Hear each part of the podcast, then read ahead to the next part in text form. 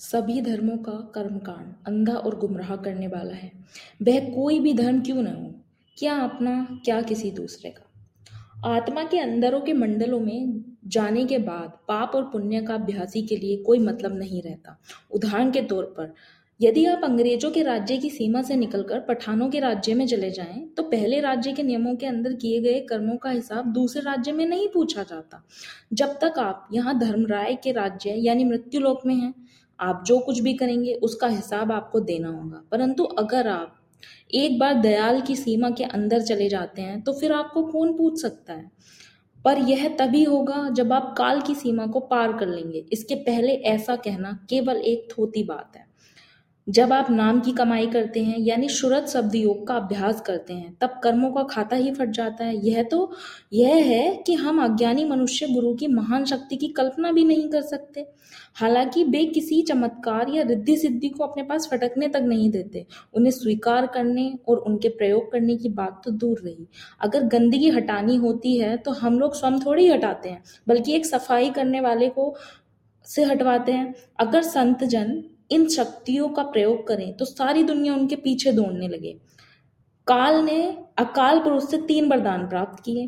पहला ये कि संत जन अपनी अद्भुत शक्तियों से या करामात दिखाकर लोगों को प्रभावित नहीं करेंगे, क्योंकि अगर उन्होंने लोगों को प्रभावित किया तो सारी दुनिया उनके पीछे पीछे दौड़ने लग जाएगी और काल का राज्य खत्म हो जाएगा।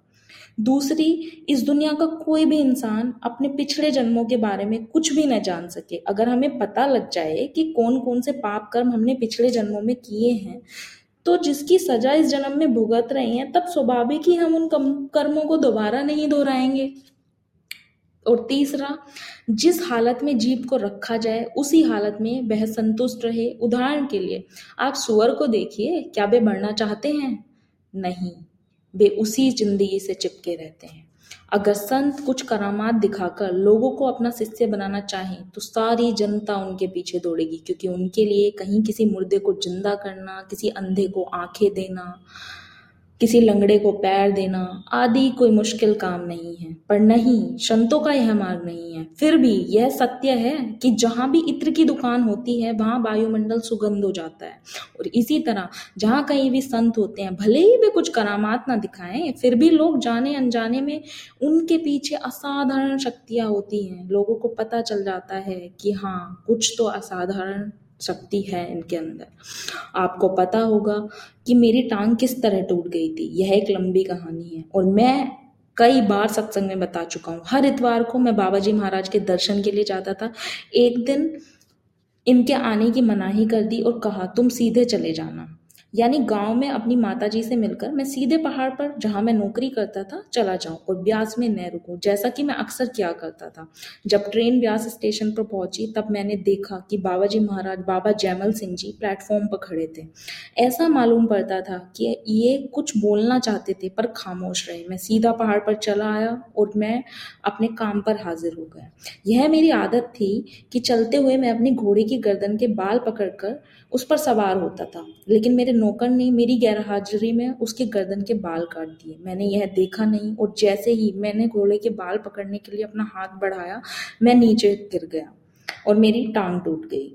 हड्डी टूटने पर दर्द तो होना ही था, लेकिन उससे भी ज़्यादा तकलीफ़ की बात यह थी कि मैं मलमूत्र त्यागने में भी असमर्थ था। डॉक्टर ने तो यह तक भी कह दिया था कि यह ज़िंदा रहना मुश्किल है।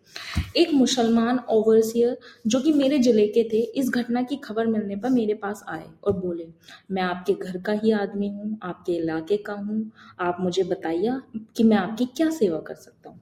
मैंने कहा, मेरे लड़के यहाँ से आठ दो, आठ मील दूर एक स्कूल में, हॉस्टल में रहते हैं। कृपया उन्हें यह दुर्घटना के बारे में न पता लगे। लेकिन मेरी इच्छा यह है कि बाबा जी महाराज को एक तार दे दें। उसने तार भेज दिया। बाबा जी महाराज को तार मिला। उन्होंने कहा, अगर मालिक की इच्छा उसे ले जाने की है तो ले जाए। नाम तो उसे मिल ही गया है।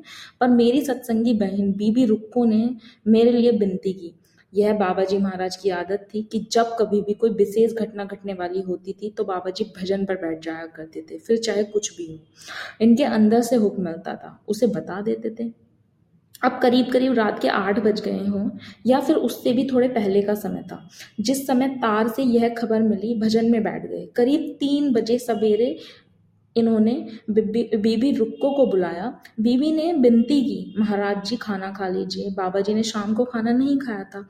बाबा जी ने फरमाया, नहीं, तुमने अपने भाई सावन सिंह के बारे में पूछा था। तुम उनको लिख सकती हो कि उनको जाने का वक्त अभी नहीं आया है। तुम उनको लिख सकती हो कि उनके जाने का वक्त अभी नहीं आया है, पर उनके कर्म बड़े ही भारी थे। यह तकलीफ़ उनको पाँच वर्ष तक भुगतनी थी, लेकिन अभी पाँच वर्षों में ही इसको भुगतना पड़ेगा। क्या यह थोड़ी रियायत है? मैं अभी आपके पास नहीं जाऊँगा। जब इनको अस्पताल से छुट्टी मिलेगी, मैं तब जाऊँगा। पर उस समय पर उसके तार का जवाब दे दो। जिस पल बाबा जी का तार मिला, उसी वक्त से मेरी हालत में थोड़ा सुधार हो गया। संत दया करते हैं, लेकिन उसका ज़िक्र कभी नहीं करते। जब मैं ऐसी हालत में अस्पताल में बीमार था, मुझे रुपए पैसे का नुकसान भी उठाना पड़ा। मेरा डिवीज़न का भत्ता, घोड़े का भत्ता, आधा वेतन बंद हो गया। चीफ इंजीनियर मुझ पर बड़ा ही मेहरबान था, उसने कहा।